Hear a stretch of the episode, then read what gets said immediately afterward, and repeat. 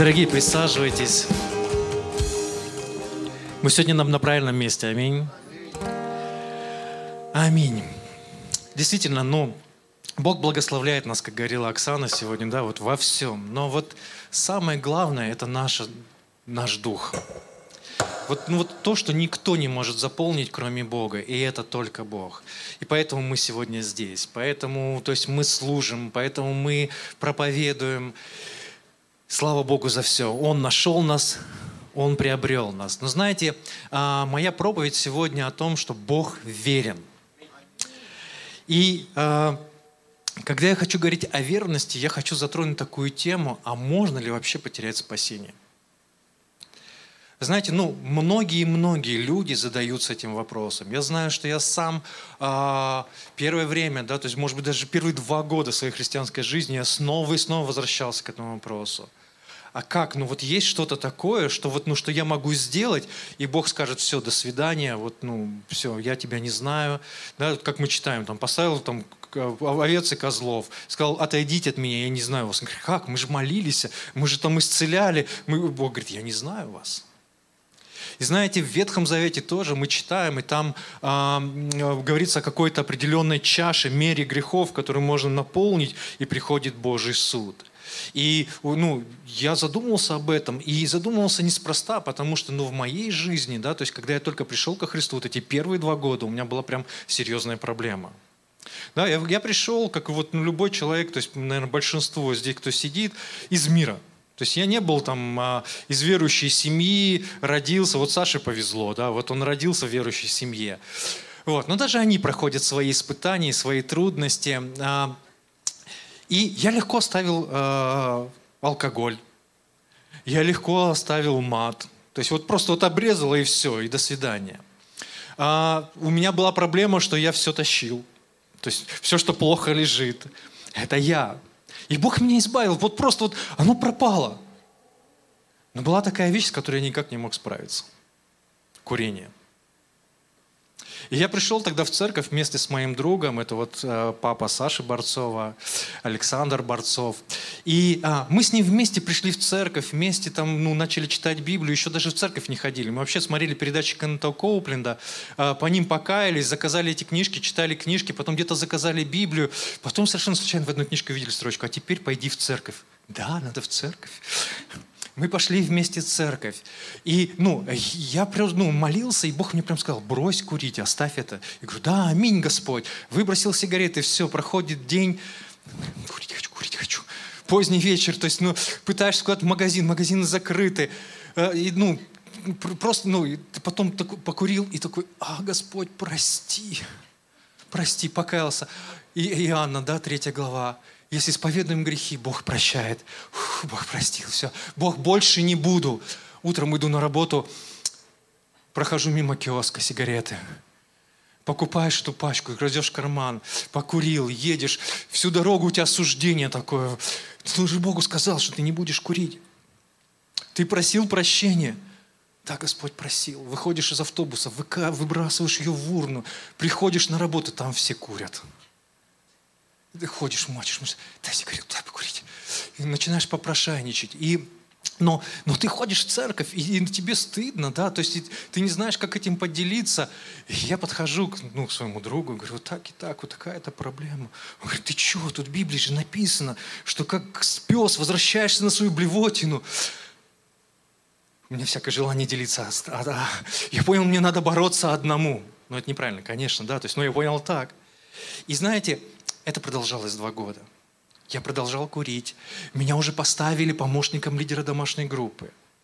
А я втайне курю. Приходишь домой, поднимаешься на лестницу, выходишь на эту площадку и тихонечко куришь. И слушаешь лифт, и думаешь: а вдруг кто-то из верующих сейчас в гости придет. Приходишь домой, зубы почистил, знаете, как малолетка какой-то, чтобы не воняло, вдруг кто-то придет. И ты настолько себя ненавидишь. Ты, с каждым разом тебе все сложнее и сложнее приходить к Богу. Ты думаешь: как Бог на меня смотрит? И дьявол тебе говорит: все, тут написано, что если мы осознанно грешим, да, Евреям 10 глава, 26 стих, давайте откроем, прочитаем. «Ибо если мы, получив познание истины, произвольно грешим, то не остается больше жертвы за грехи, но некое страшное ожидание суда и ярость огня, готового пожрать противников. Дьявол говорит: вот видишь, все, до свидания. Думаешь, ну как же в Иоанна написано, если исповедуем? Или это только про неверующих, или только один раз? И ты живешь в этом страхе, ты живешь в этом отчуждении, не знаешь. И знаете, я дошел до такого состояния, когда уже ты не хочешь идти в церковь. Потому что церковь у тебя ассоциируется с болью, с ложью. Ты вроде взрослый человек, у тебя уже дети, но ты ходишь и прячешься, как какой-то пацан, боясь, что тебя кто-то узнает, кто-то увидит, что ты куришь. Я думаю, если бы я рассказал кому-то из неверующих про это, они бы надо мной просто посмеялись и поржали. Да? То есть взрослый мужик боится, прячется там где-то с сигаретами. Слава Богу, там жена меня поддерживала, да, она вместе со мной молилась. Один раз я поделился с братьями, все-таки осмелился. Они сказали: да, супер, давай будем вместе молиться. Один из этих братьев был Рамиль как раз, который переводил Мацову в свое время, он сейчас уехал, да, в Швецию уже давно. И они молились за меня. Я действительно на месяц, наверное, перестал курить. И я уже так радовался, ну все, ну наконец-то, ну слава Богу. И через месяц мы пожугались с женой. Я вышел из дома, хлопнул дверью, весь на нервах, что делать? Надо покурить. И хватаю эту сигарету, такая гадость вообще. Фу, зачем я это взял, выкинул. Все, успокоился, пришел домой, утром опять начал курить и опять не могу. И мы уже потом переехали в другой город, мы переехали в Коркино, и нас зовут на празднование Нового года всей церкви. Там была такая традиция, что когда Новый год проводится, вся церковь просто, они арендуют зал на всю ночь, все вместе приезжают и там накрывают стол, вместе там славят Бога, поют, кушают, там какие-то конкурсы, еще что-то. А я стою и думаю, может быть, уже уехать куда-то в какой-то другой город, где меня никто не знает. И просто спокойно уже курить и расслабиться. Я уже, правда, намучился. И, знаете, выходит, и мы начали молиться прямо перед боем курантов, да, то есть заранее там начали молиться, кто-то начал свидетельствовать, и выходят братья из реабилитационного центра. И один брат рассказывает, как он настолько сильно был в наркомании, что то есть он и воровал, и он там избивал людей, отбирал деньги. И однажды, то есть он там взял у кого-то эти наркотики, украл, его поймали в лифте, порезали, то есть и он там еле-еле выжил. И он рассказывал, что вот он сейчас в реп-центре, и он уже заканчивает программу реабилитации, вот, и у него уже есть девушка, он собирается жениться. Я думаю: Господь, куда я собрался? Я не хочу быть без Тебя. Знаете, это не было... Я начал молиться, говорю: Господь, помилуй меня. И знаете, это не была какая-то особая молитва. Она была такая же, как все эти 2 года. Я помолился и забыл. Пришел Новый год. У нас там 1 января там, день рождения у одного брата. Мы поехали к этому брату на день рождения. И этим с день рождения маршрутки. И я вдруг понимаю, я не курил. И у меня даже не было желания. Я такой: слава Богу. И знаете, то есть, это мысль покурить, она иногда возвращалась после этого. Но я просто брал вот так ее и выкидывал.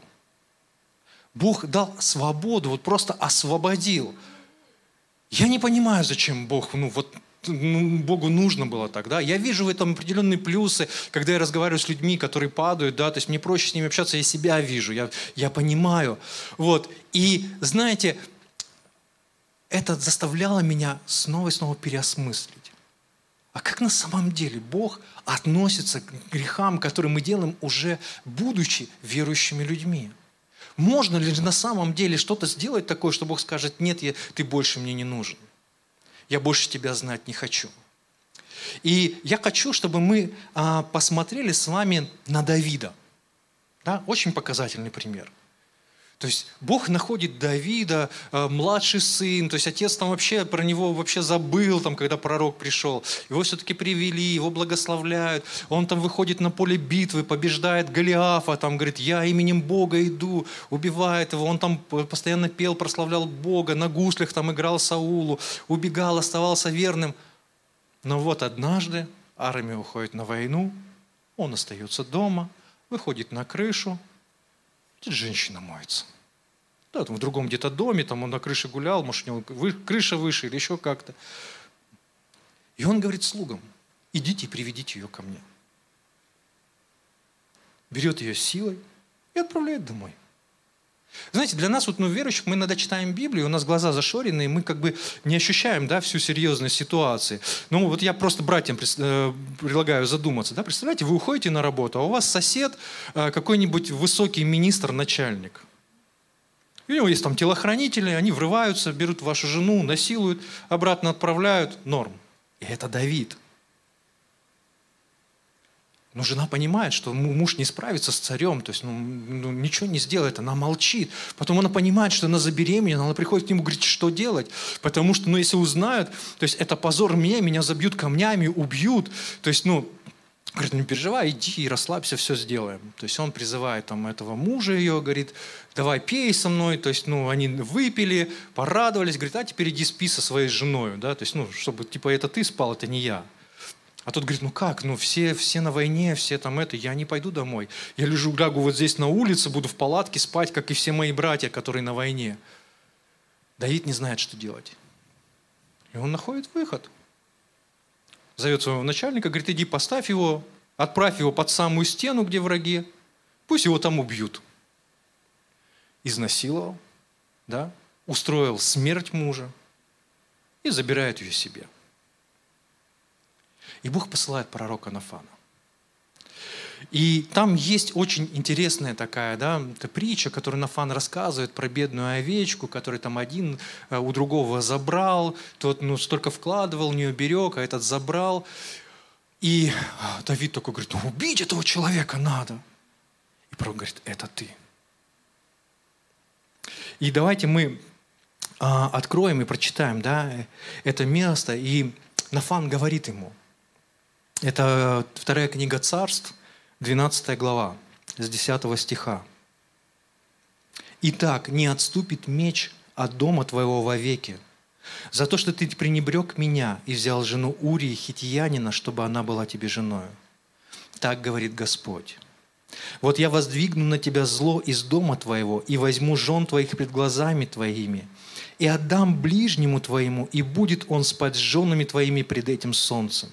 Ты сделал тайно, а я сделаю это пред всем Израилем и пред солнцем. И сказал Давид Нафану, согрешил я пред Господом. И сказал Нафан Давиду, и Господь снял с тебя грех твой. Ты не умрешь, но как ты этим делом подал повод врагам Господа хулить его, то умрет родившийся у тебя сын».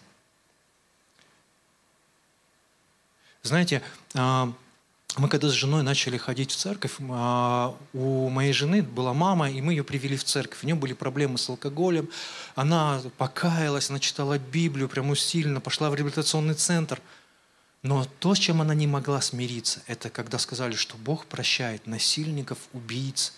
То есть она не могла. Ее изнасиловали в детстве, и она не могла простить.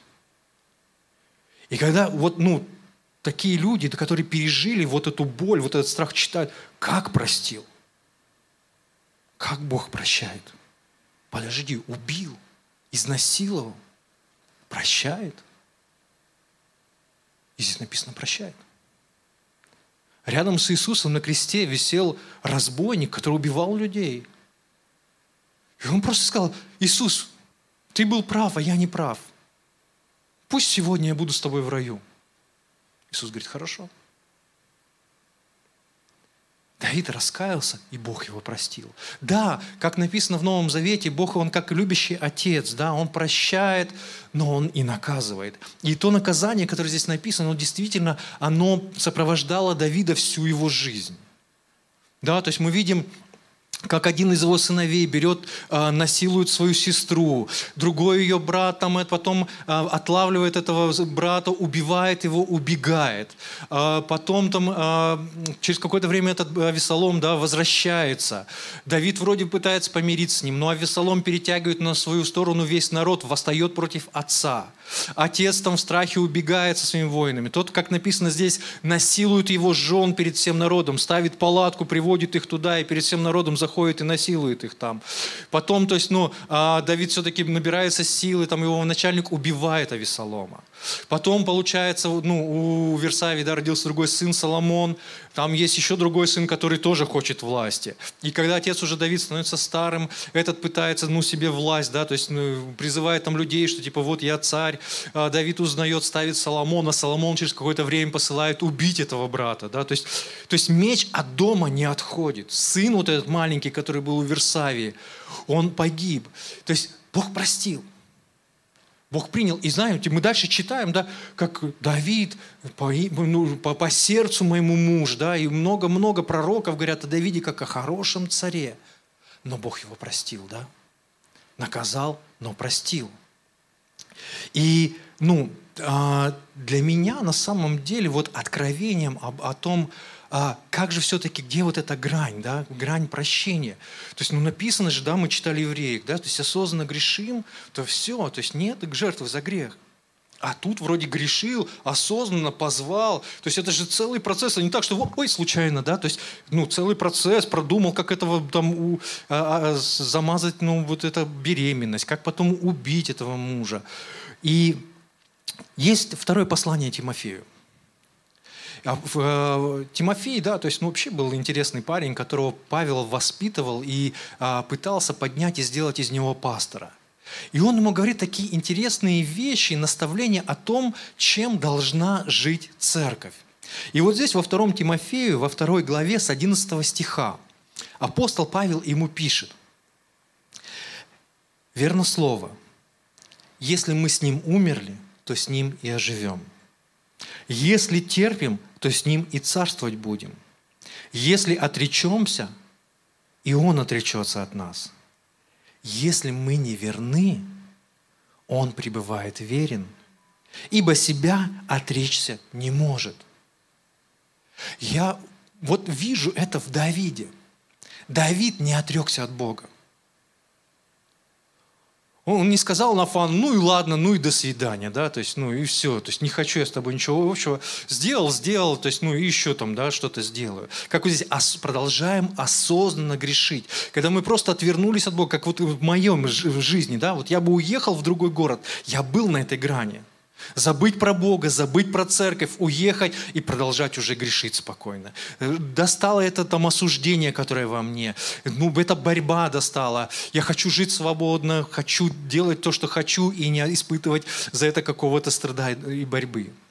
Но если даже мы не верны, написано, но мы не отвернулись от Бога, Он не отворачивается от нас. Я помню, ко мне как-то одна из моих дочерей тоже подошла и сказала: слушай, пап, как понять, да, то есть с Богом я или не с Богом? То есть что мне нужно такое делать? Какие-то заповеди исполнять, еще что-то. Как мне понять, с Богом я сегодня? И я ей сказал, что все очень просто на самом деле. Забудь ты про эти заповеди. Это звучит, странно, да, как это забудь про заповеди? Знаете, у Павла есть целая книга о том, что говорит, что если ты меришь себя законом, ты остался без Христа, все. Мы не меряем себя законом, мы не в Ветхом Завете, мы в Новом. Самое главное, я сказал ей, ты сегодня идешь за Богом. Ты сегодня имеешь общение с Ним. Это важно. Если ты не отворачиваешься от Него, если ты идешь за Ним, у тебя все хорошо. У тебя будет общение, да, как мы пели сейчас, да, то есть я смиряюсь, я сдаюсь, Бог, войди в мое сердце, мы ищем Его, мы жаждем, и Он приходит. И Он приходит, и, может быть, сегодня не пророки приходят, приходит Дух Святой, который говорит в твоем сердце, ты не прав, но я люблю тебя. И написано, благодать ведет нас к чему? К покаянию. Бог не приходит и не с секирой, да, ах, ты согрешил, раз, разрубил на куски. Он говорит, я люблю тебя. И ты понимаешь, Бог, я не прав был перед тобой, прости. Я хочу это оставить. И ты идешь за Ним дальше. Как говорит апостол Павел, забываю заднее, простираюсь вперед, иду вперед. И, конечно, такое учение, оно постоянно, вновь и вновь во всей истории церкви снова и снова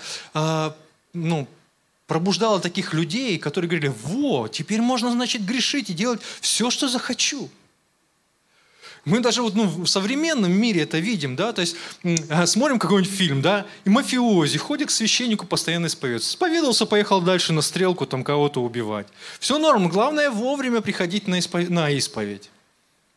У нас тоже, в принципе, да, то есть нормально, православному священнику, там пришел, там тачку подарил, еще что-то, пришел, свечку в церковь поставил, да, то есть у меня вот тоже, среди родных такое есть, живем, Бог, да, где-то Бог, где-то приду, в свечку поставлю, все норм, откупился. Все хорошо. А что там слово, молиться? Это не хочу. Не хочу об этом ничего знать. Все нормально. Вот я свечку поставил, мне хорошо, и я дальше. И во времена Павла были люди, которые говорили, что это Павел так учит, что можно вот жить, все делать. Там Иуда, да, у него целая вот там единственная книга Иуда, одна единственная глава. И он говорит о таких людях, которые вошли в церковь. И говорит, благодать нашего Господа превратили в повод для распутства. И тогда возникает вопрос, а где, да, вот как понять, где эта грань, да, то есть, и в принципе, то есть мы ее затронули, но я хочу, чтобы мы еще посмотрели ее на примере другого человека, да, то есть был Давид, а до него был Саул. И знаете, когда смотришь на Саула, на его начало, да, царствование, в принципе, Давид Давидом.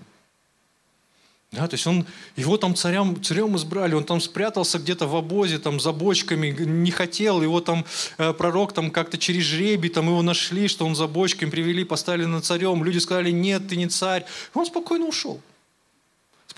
Взял своих волов, пошел дальше там в поле пасти. Но потом происходит беда, там приходят, аммонитяне, если я правильно помню, приходят к городу и говорят, выходите, мы вам всем глаза выколем, чтобы опозорить весь Израиль.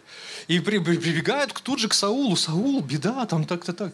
Тот разрубает там что-то, там валов своих, там хватает посох, говорит, Израиль, все со мной. Приходит, освобождает. Потом от филистимлян освобождает, он там священник ходит за ним, там он вопрошает Бога, да, то есть Бог сопровождает, сопровождает силы и чудеса. Но бах, и оступился. То есть нужно идти, пришли филистимляне, нужно идти, нужно защищаться. Нафан сказал, придет, жертву принесет, Нафана нет, а как народ со мной пойдет, если священника не будет. То есть ему не важно, что Бог, ему важно, что не придет Нафан, а без Нафана народ с ним не пойдет. И он приносит жертву сам. Пророк сказал, ты неправильно сделал, да, за это твое царство долго не сохранится. Уходит, благословляет, то есть они идут, побеждают. Через какое-то время, то есть, успех еще больше и больше. Пророк снова приходит, говорит, от Бога тебе такое-то повеление, вот такой-то народ, иди все под ноль, да, очисти, все предай проклятию. Идет, побеждает, Бог с ним, но надо все уничтожить. Все богатства, всех там валов, овец. А рука-то не поднимается, да, есть хорошие овцы, есть золото, драгоценные там камни, еще что-то. И они сохранили. Еще и царя оставил в живых. Начинает с ним как-то там брататься, какой-то союз заключать. И пророк приходит, говорит, а что вообще происходит? Говорит, да, вот там Саул пошел, памятник себе поставил. Саул приходит к Давиду и говорит, я не понял, это вообще что такое происходит? То есть, нет, все нормально, я пошел, я Божье дело сделал, все, радуйся, пророк, Бог благ, там свят. Он говорит, подожди, я тебе сейчас скажу, что Бог сказал. И он говорит, что ты не прав, что ты меня слушался, не малым ли ты был, да, когда я поставил. Но слава людская, она задела Саула. Ему уже не нужен был Бог, да, то есть я, может быть, вперед забегаю. Но смотрите, Саул всячески говорит, я же послушался, да, вот только вот тут, вот это мы вообще в жертву хотим принести, то есть, все, то есть, отмажем сейчас, да, то есть, это мы не себе, мы вообще в жертву Богу, все нормально, сейчас принесем, сожжем, пророк, успокойся, все хорошо. И Самуил говорит, это первая книга Царств, 15 глава, с 22 стиха. И отвечал Самуил. Неужели всесожжения и жертвы столько же приятны Господу, как послушание гласу Господа? Послушание лучше жертвы и поновение лучше тука овнов. Ибо непокорность есть такой же грех, что и волшебство, и противление, то же, что и идолопоклонство. За то, что ты отверг слово Господа, и он отверг тебя, чтобы ты не был царем. И сказал Саул Самуилу, смотрите, интересно, да? как Давид. Согрешил я. Вроде похоже, да? Ну, Бог простить должен. Согрешил я, ибо преступил по велению Господа и Слово Твое. Но я боялся народа и послушался голоса их. Теперь же сними с меня грех и воротись со мной, чтобы я поклонился Господу. И отвечал Самуил Саулу: не ворочусь я с тобою, ибо ты отверг слово Господа, а Господь отверг тебя, чтобы ты не был царем над Израилем. И обратился Самуил, чтобы уйти, но Саул ухватился за край одежды его и разодрал ее. Тогда сказал Самуил: ныне отторг Господь царство израильское тебя и отдал его ближнему твоему, лучшему тебя, и не скажет неправды, и не раскается верный Израилев. Ибо не человек он, чтобы раскаяться ему. И сказал Саул опять: да, я согрешил, но почти меня ныне перед старейшинами народа моего и перед Израилем, и воротись со мной, и я поклонюсь Богу, Господу Богу твоему.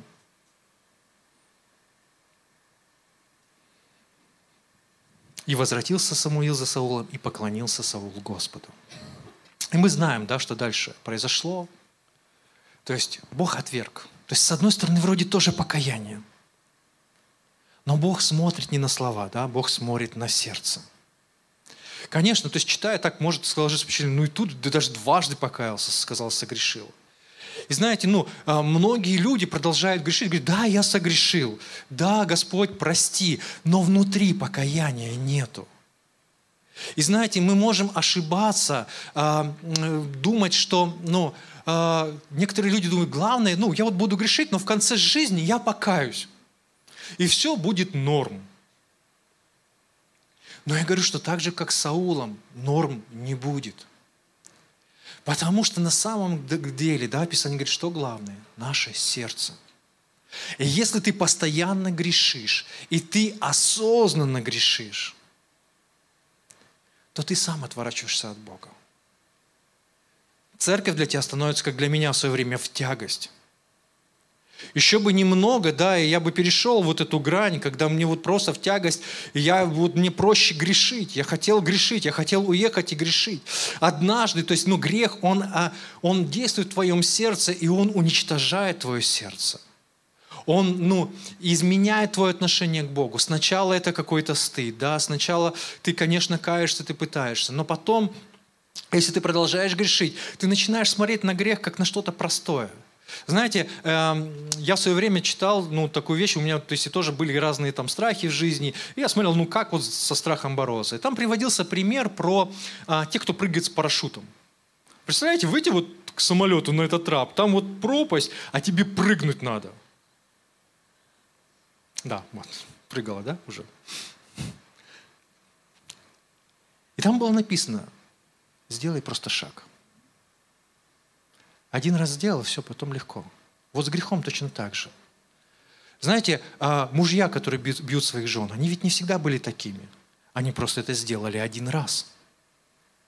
Достаточно один раз ударить жену, а потом это становится с каждым разом все проще. И то же самое с грехом.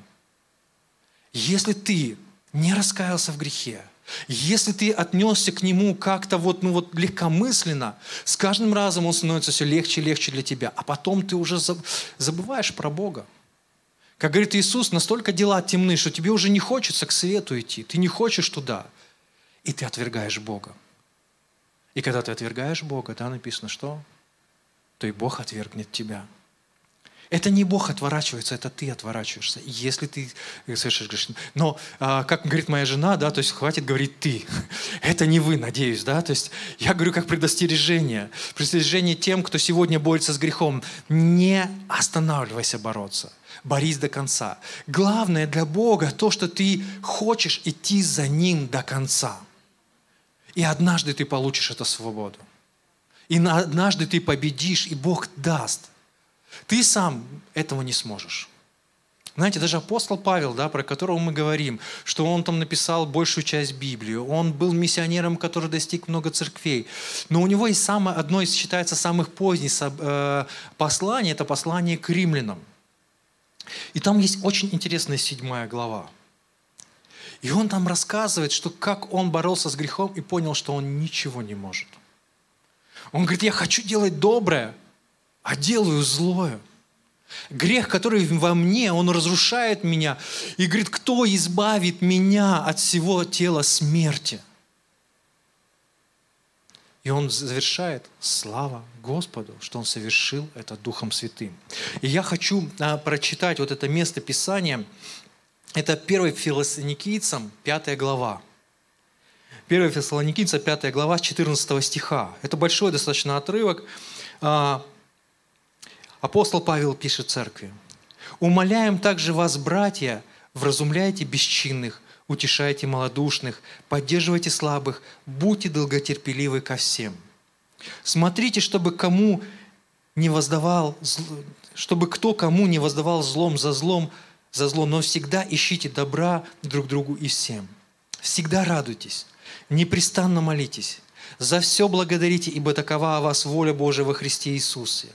Духа не угашайте, пророчество не уничижайте, все испытывайте, хорошего держитесь. Удерживайтесь от всякого рода зла». Мне прям нравится. Удерживайтесь от всякого рода зла. И вот дальше. «Сам же Бог мира осветит вас во всей полноте, и ваш дух, и душа, и тело во всей целости да сохранится без порока в пришествии Господа нашего Иисуса Христа, верен призывающий вас, который и сотворит это». Знаете, все, что тебе нужно, удерживайся от зла. Радуйся. Старайся делать добро тем людям, которые рядом с тобой. Поддерживай тех, кто рядом с тобой. Молись. Бог все сделает сам. Главное, следуй за Ним. Это Его ответственность. Он верен. И мы вначале читали, Бог, он не может отвернуться от своей верности. Это Его характер, Он неизменчив. Он обещал, и Он это сделает для каждого из нас. И написано, и дух, и душа, и тело будут святы. Ты лишь будь в церкви. Проявляй добро друг к другу. То есть не будь тем человеком, который осуждает грех. Да? У нас среди христиан бывает такое, что мы вот друг друга иногда клюем. Мы должны быть поддержкой. Мы должны осуждать грех, но не осуждать человека. Мы должны быть помощью и поддержкой для друг друга. А Бог осветит тебя. Он верен, и Он сохранит тебя. Главное, что ты следуешь за Ним. Главное, что ты ищешь Его. И тогда Он все сделает. Аминь. Давайте мы встанем, давайте мы помолимся. Дорогой Господь Иисус, мы благодарны Тебе за Твою жертву на Голгофском кресте. Мы благодарны Тебе, что все наши грехи прощены. Все до одного. Нет чего-то такого большого, что Ты бы не мог простить. Ты сказал: придите ко мне, и я приму вас. И, Господь, мы сегодня здесь, и мы знаем, что это не конец. И дальше Ты будешь сопровождать нас, вести нас по этой жизни. Дай нам лишь только держаться всегда за Тебя, держаться крепко, никогда не отпускать свой взор от Тебя. Дай нам никогда не позволять греху ожесточить наше сердце, но оставлять всякий грех, отказываться от всякого греха, брать пост, брать молитву, идти за помощью друг к другу, чтобы молиться вместе, но противостоять греху, всегда молиться, всегда радоваться пред Твоим лицом, потому что мы знаем, что Ты сделаешь все, чтобы когда Ты придешь, наш дух, душа и тело были святы пред Тобой. Господь, спасибо Тебе во имя Иисуса Христа. Аминь. Аминь.